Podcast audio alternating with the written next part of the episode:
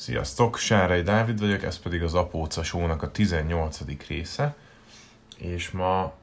egy nagyon jót beszélgettem, illetve hát nem is ma, hanem tegnap késő este egy nagyon jót beszélgettem a volt főnökömmel, aki egyébként orosz származású, és abszolút nem beszél magyarul, de nagyon tetszett neki, hogy csinálom ezt a podcastet, és nem érti, hogy miért nem a Youtube-on, Egyébként teljesen jogos a felvetése, de egyébként megvan ennek az oka, hogy miért nem a Youtube-on, és egyébként lesz majd a Youtube-on is, de ott már csak a válogatott részek,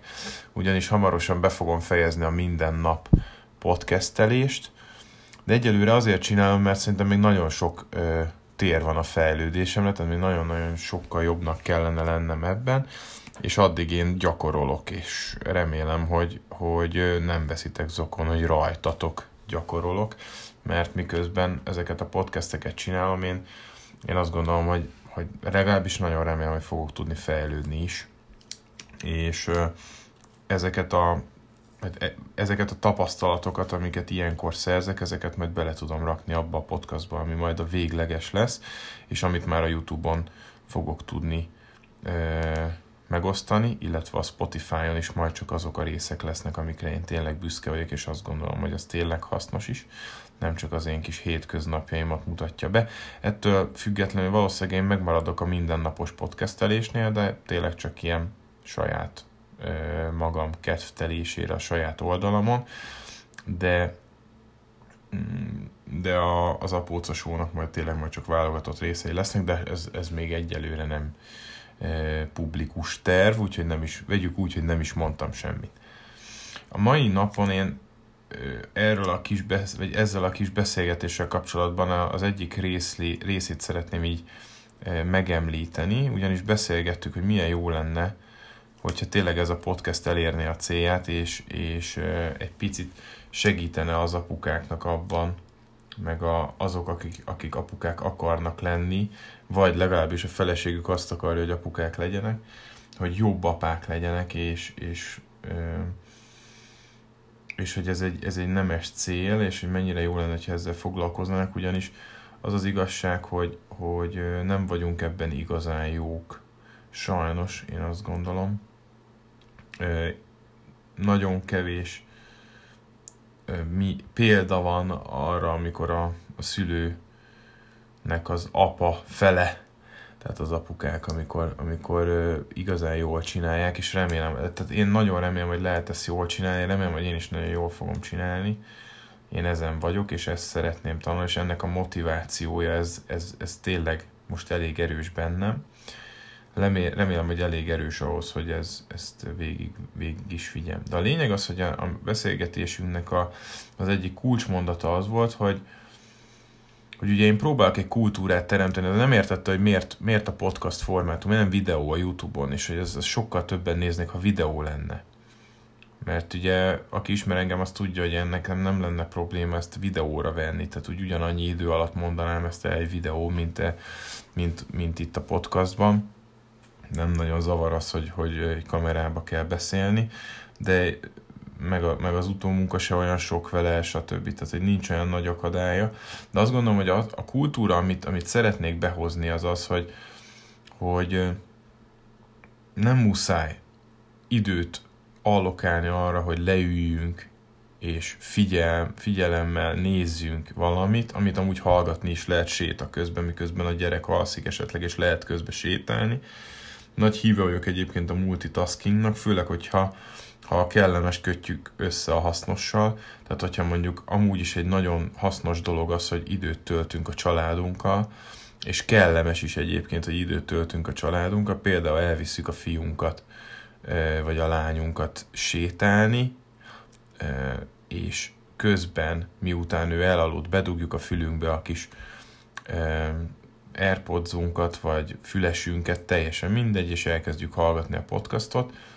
amiben tanulunk valamit, az már egy, egy pozitív változás, és, és akkor, akkor már nem kell lekötni a figyelmünket azzal, hogy,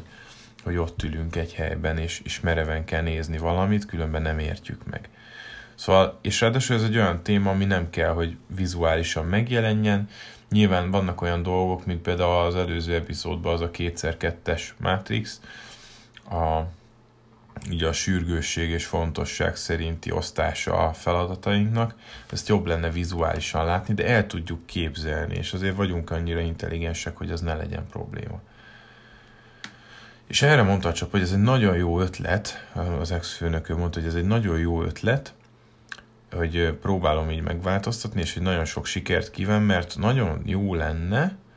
hogyha az apák nem csak szponzorok lennének, hanem nagybetűs apukák is. És erről tényleg az jutott eszembe, hogy ezek, szerint ő már szembesül ezzel, hiszen az ő babái már, neki ikrei vannak egyébként szegénynek,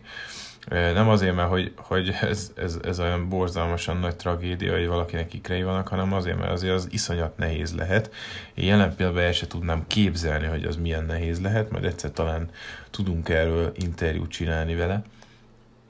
és akkor azt majd lefordítjuk magyarra. De de a lényeg az, hogy a ikrekkel borzalmasan nehéz lehet, és az ő ikrei egyébként az Egyesült Államokban születtek, hogy, hogy mivel ők, ők ugye oroszok, tök fontos volt, hogy nekik legyen amerikai állampolgárságuk, hogy már ők már ne, ne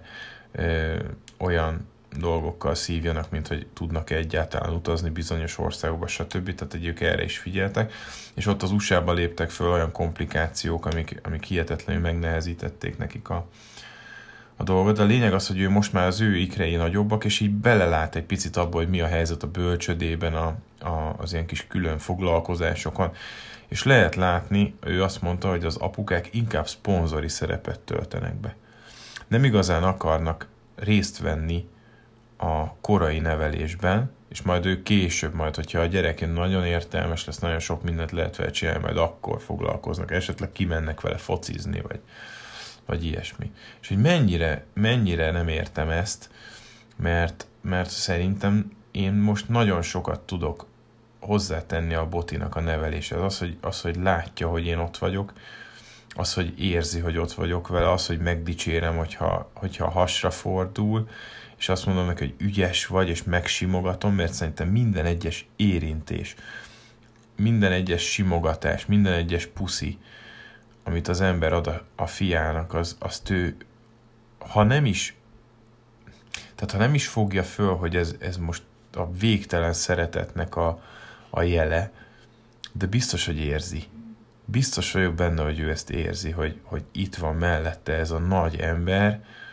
és, és, ez,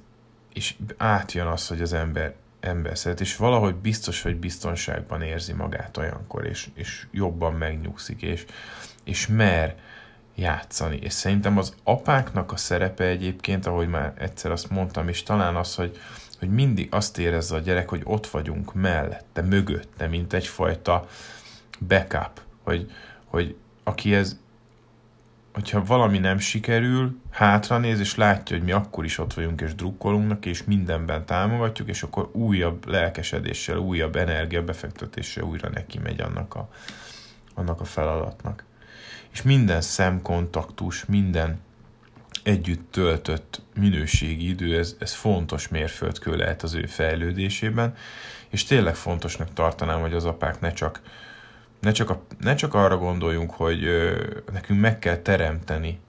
a pénzt. És ugye a legkönnyebb azt mondani, hogy de hát ugye amikor az anyukák azzal érvelnek, hogy de alig, alig vagy a fiaddal, vagy a, alig vagy a gyerekeddel, de hát mi dolgozunk, mi keressük a pénzt, hát miből élnétek ti, hogyha én nem dolgoznék. És valószínűleg azért, azért vegyük észre, hogy azért nem ennyire két oldalod. Tehát, hogyha kicsit kevesebbet dolgozni, kicsit kevesebb pénzből kellene élni, akkor az ember nyel egyet, de a gyerek viszont nem érzékeli annyira azt, hogy mennyi pénzünk van. Ő inkább azt érzékeli, hogy mennyi időt tölthet veled. Mennyi időt, mennyi idő az, amit, amit úgy foglalkozol vele, hogy, hogy lehasalsz mellé, lefekszel mellé a földre, amikor játszik, és, és amikor valami ügyeset csinál, akkor megdicséred, amikor, amikor